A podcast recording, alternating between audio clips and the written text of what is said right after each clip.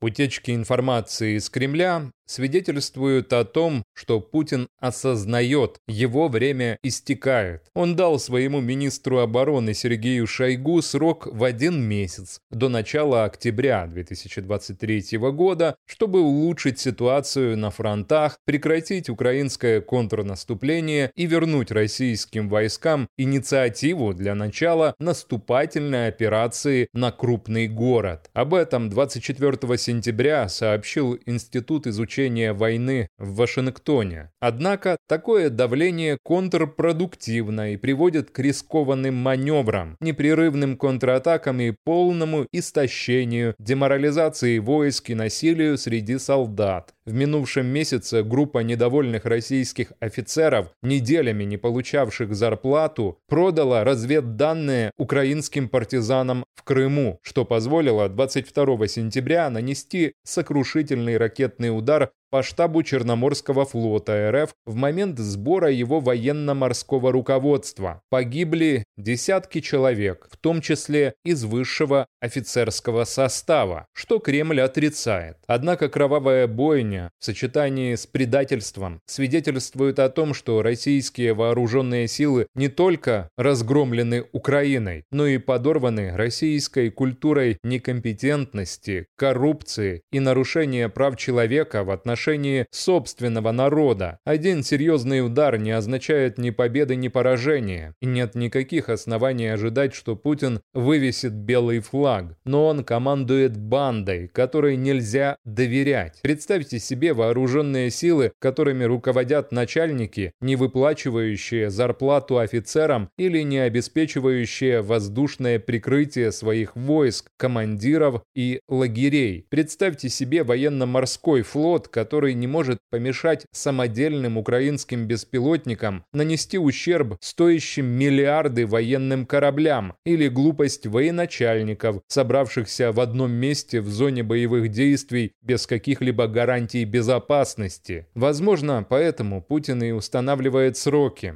Он надеется переломить ситуацию, но российские вооруженные силы, как и сама страна, это преступная организация, управляемая людьми, которые пробились наверх с помощью взяток, которые не имеют способностей, пренебрегают своими сотрудниками и вряд ли добьются успеха. Единственным подобием сдержек и противовеса в этой прогнившей системе являются российские военные блогеры, потому что подчиненные боятся сообщать начальству плохие новости. У кого-нибудь хватит смелости начать говорить правду вышестоящему руководству? Я не понимаю, гласило сообщение российского блогера в Телеграм в начале августа. Совсем недавно один из них отметил, что у него нет слов для описания военного нападения в Херсонской области Украины, что россиян режут на куски, а командир бригады боится доложить наверх о текущей ситуации. Другой военнослужащий ВДВ рассказал, что из-за разборок между российскими генералами на юге Украины их силы оказались окружены, что привело к массовым жертвам. Он добавил, что бесчисленные контратаки проваливаются, число погибших растет, что может привести к массовой сдаче в плен. Опасения, аналогичные тем, которые высказывал лидер группы «Вагнер» Евгений Пригожин незадолго до своего недавнего мятежа и убийства. Путин игнорировал слова Пригожина, а также в течение нескольких месяцев игнорировал украинское контрнаступление. Лишь 9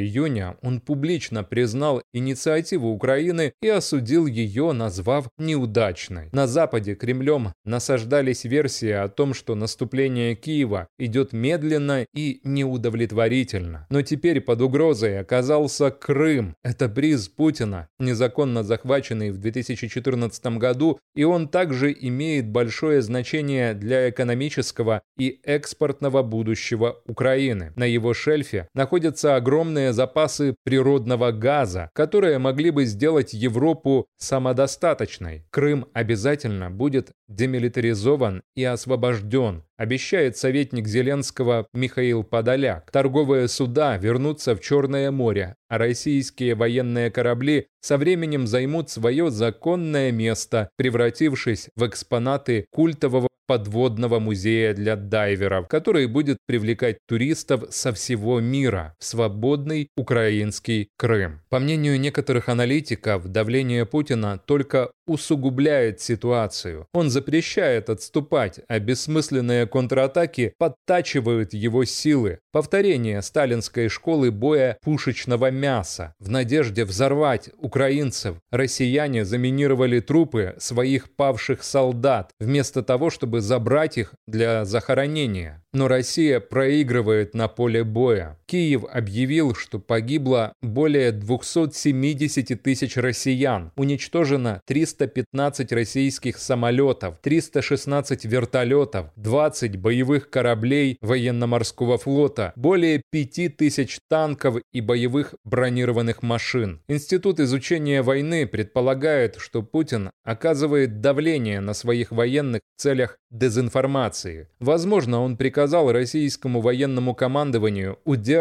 все исходные оборонительные позиции России, чтобы создать иллюзию того, что украинское контрнаступление не достигло никакого тактического или оперативного эффекта, несмотря на существенную поддержку Запада. Однако эта информационная затея может быть успешной в долгосрочной перспективе только в том случае, если российские войска действительно смогут помешать украинским силам прорваться и освободить значительные территории.